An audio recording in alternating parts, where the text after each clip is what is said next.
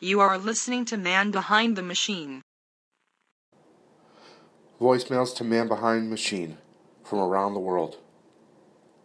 Canada, Vienna, Austria, Los Angeles. Hi, this is Robin from 8-Bit Show and Tell and Growing Up 80s. My favorite sci-fi movie, well, I don't know if this totally counts as sci-fi, but it's more post-apocalyptic. I love the Mad Max series of movies. Yeah, I love all four of them. So that includes the new one from a few years ago, and even the Mad Max 3 Beyond Thunderdome.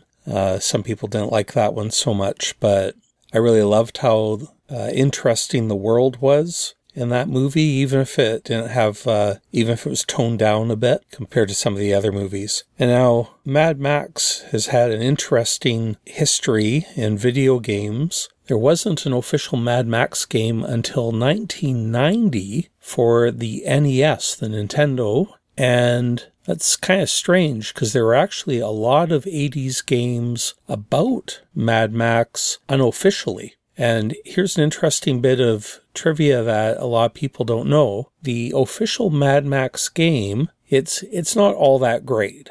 It's really difficult, and the storytelling isn't all that good. It has quite a few flaws. But before that game became Mad Max on the NES, it was actually released back in 1987 or so as a game called Motor Massacre, which was also released as a game called Road Raiders, which was released for the Commodore 64, the Spectrum, and I also played it on the Amiga. And it was called Motor Massacre in the UK, but in North America it was called Road Raider. Anyway, that same core game design was turned into the Mad Max game for the NES. And that original game actually was very much like a Mad Max theme. It was vehicles, combat, post-apocalyptic. And so it sort of made sense that they had this existing Commodore 64 game that they could then port over to the NES with the official Mad Max license on it. It's just too bad that, well, they changed it in some ways while they're porting it, and not really for the better, and not really in a good way to capture the Mad Max theme. But still, it's an interesting bit of video game history, how one game could get transferred. Actually, that reminds me of a similar thing. The game Uridium, famous on the Commodore 64, Andrew Braybrook's amazing side-scrolling shooter, that also took on a unique movie license. Uridium was ported to the NES and changed slightly to be an official Last Starfighter video game. And that was also in 1990, even though the Last Starfighter movie was from 1984. So here's two instances of old Commodore 64 games being ported to the NES years later, and then a movie license slapped on it. Kind of weird, but kind of interesting too. Okay, so that's it from Robin. If you check out my show on YouTube called 8-Bit Show and Tell, or search for my podcast with Darren Folds called Growing Up 80s. We'll talk to you later.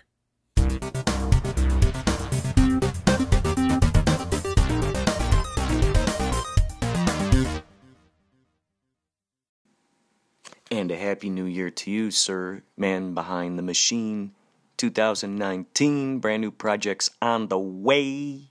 Hey, hey, hey. To answer your question, I'd say the first three films, Star Wars films, though, that trilogy I would consider is one movie that is my ultimate favorite 1980s sci-fi movie. What they later titled as New Hope, Empire Strikes Back, Return of the Jedi. However, I gotta say, I love Time Bandits. I love A NeverEnding Story. I love Black Hole. I've never seen the movie. However, I used to have one of those little books that you'd follow along when you read, listen to the record. So, what's your favorite 1980s sci-fi movie? I'm curious. Voicemails to Man Behind the Machine. Vienna, Austria Commodore meeting. Not much new. I had Commodore meeting today. In Vienna was the biggest meeting so far, I think. Was many people came, like the old ones, the one that knew it already, and those new guys also came in. And yeah, was quite nice. We played artillery duel, had lots of fun. I showed him how to play it, and yeah, I also played SimCity, and we programmed on the C128, we programmed in BASIC 7.0, and made some Arkanoid or Pong type-like game. At least the pedal with the movement was programmed, and machine language monitor, we have a C128 expert there, and yeah, it was quite nice. One had C64 mod with him. It was in a wooden case with many switches and LEDs, and own a PSU unit internally. It was very weird mod, but he fired it up and it did really work. We could not figure out all the switches and stuff, but at least it was a wonder that it did work, and yeah, that was also very interesting. As you can see on the pictures, it's a very strange looking mod with own keyboard, with wooden keyboard, and extra keypad for entering decimal codes and machine language monitors. Was quite nice. You also had a pad there, and different other computers. The Blech hat FF at 6699.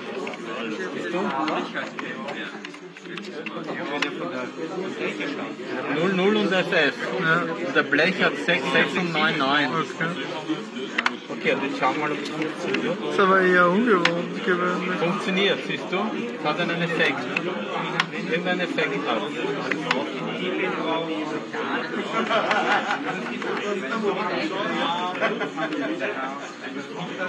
Effekt hat. Wir schauen, was passiert.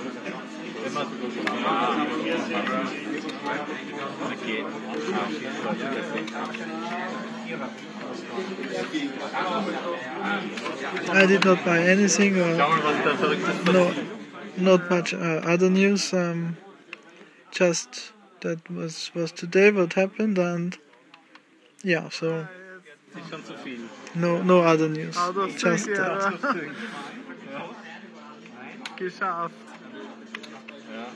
Aber in Wiederholfrequenz erhöht sich. Du, dich nehme ich mit beim nächsten Verkaufsgespräch. Sag mal, du, der ist kaputt. Der ist ganz billig. Seit 2 kann ich zeichnen. Das ist sehr logisch. Ja, weil du verschiedene Farben verwenden kannst. Mit 1, 2, 3 kannst du verschiedene Farben. Nur zeig. Aber ich weiß nicht genau. Das ist ein einfaches. Das kann man dann speichern. Ja, genau. Gott, jetzt mache ich mal nur sowas Einfaches. Ja. Dann speichere ich das ab. Ich bin wieder da, wo ich war. Und wenn ich jetzt breit eingehe, gleich bin da, dann, ja, das ist, glaube ich, jetzt ein anderes. Okay. Kann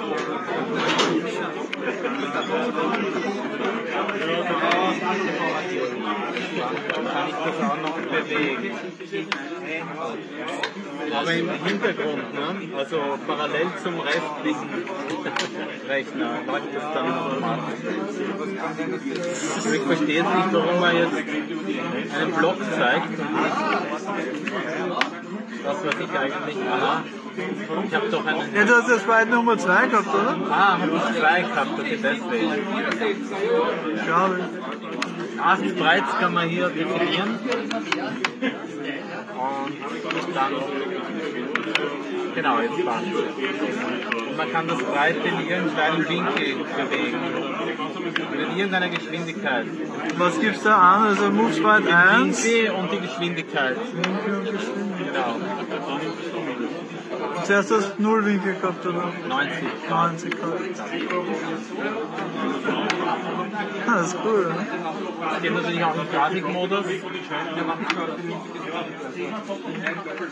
So mehr wie ein Plus 4 dann eigentlich, ne? Ich muss blind tippen. Genau, im Grafikmodus natürlich. Ich kann auch getrennt, Split Screen, Text und Grafik gemischt. Ja. Das ist dann Grafik 2 oder? Anderer Grafikmodus, oder? Ja. Das ist beim Plus 4 auch so, und da gibt es ja auch, du kannst ja auch definieren, so ein Fenster, dass du innerhalb des Fensters schreibst. Nicht? Mhm. Kann man Windows auch machen. Windows, genau, ja. Windows. Aber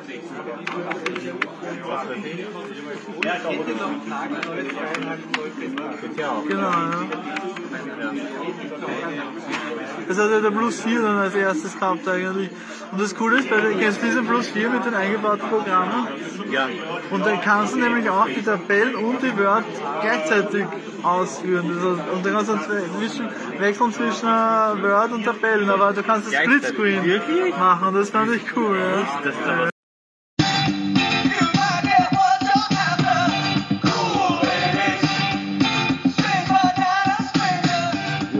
A man behind the machine.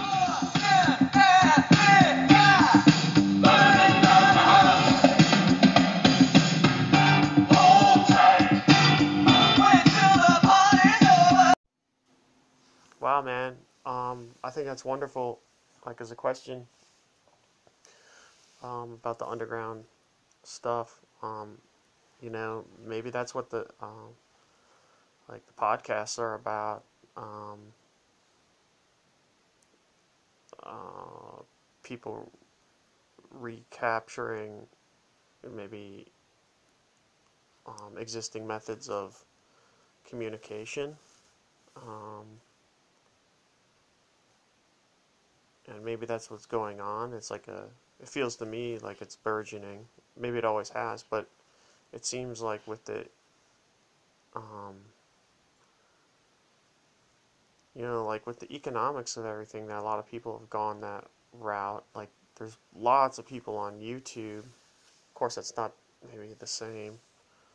But a lot of people express their views through that. Japanese robot. Wow, you know, the skin, whatever they're using for the skin texture looks good because it's kind of like it's translucent. So it gives it some real stuff. The eye blinking looks great.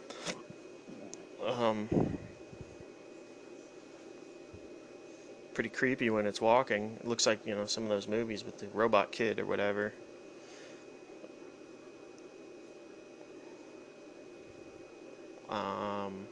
What's the need for a sympathy robot? I don't know. It comes up against, like, do we need robots or people? And, well, it's not a if it's not an and or an or it's like an or. But the emotion response from these robots isn't the same as people.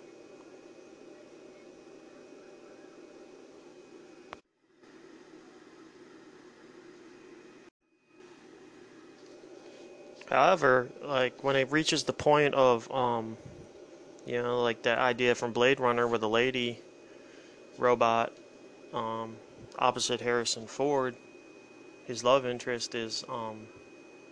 When he can't, like, tell the difference, or he almost can't, or he can, then, you know, maybe that's the stage when the emotional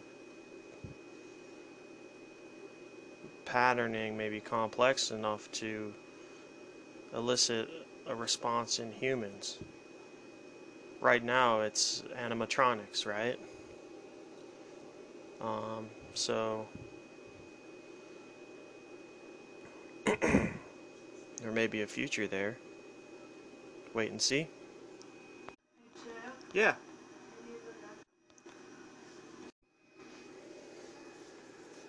Lost in Paradise? Yeah, I don't, you know, I was talking to somebody at the co-op, and they were reading a book, I think it was Nathan, and it said something about, like, putting down your phone. So, I don't think he's alone.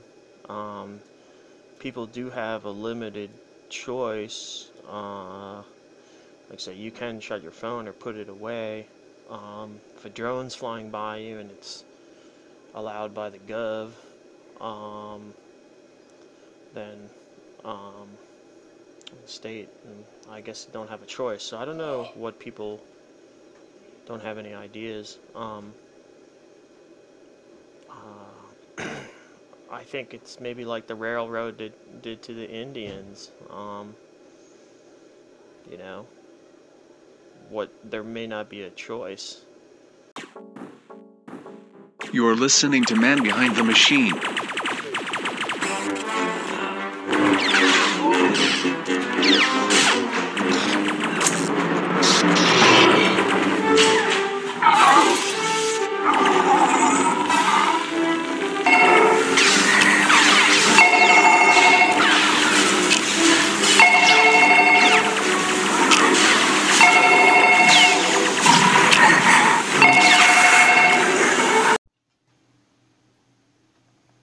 Drone thing has, I think, more to do with, well, I'm only speculating because I don't know for sure, but I think it has to do with the cross-reference to, like, maybe the military drone and the havoc those wreak overseas. And then, you know, maybe its meaning gets conflated. It could also have to do with the Amazon drones and delivering things in the air, and implications of eavesdropping on people by whomever through drones, and what that presents as, like, a new concept to people and what it means to their lives. A non-privacy world. On the freeze, the dogs went out very briefly. Gabe ran outside, came back. Although, I called him back too, because he was going to run for it. And batteries don't like cold weather at a certain point, so one can either charge the battery or leave it alone, and then hope it, what, doesn't decharge or something. The cold weather doesn't affect something in it. I'm not sure. But they don't function as well at super cold temps.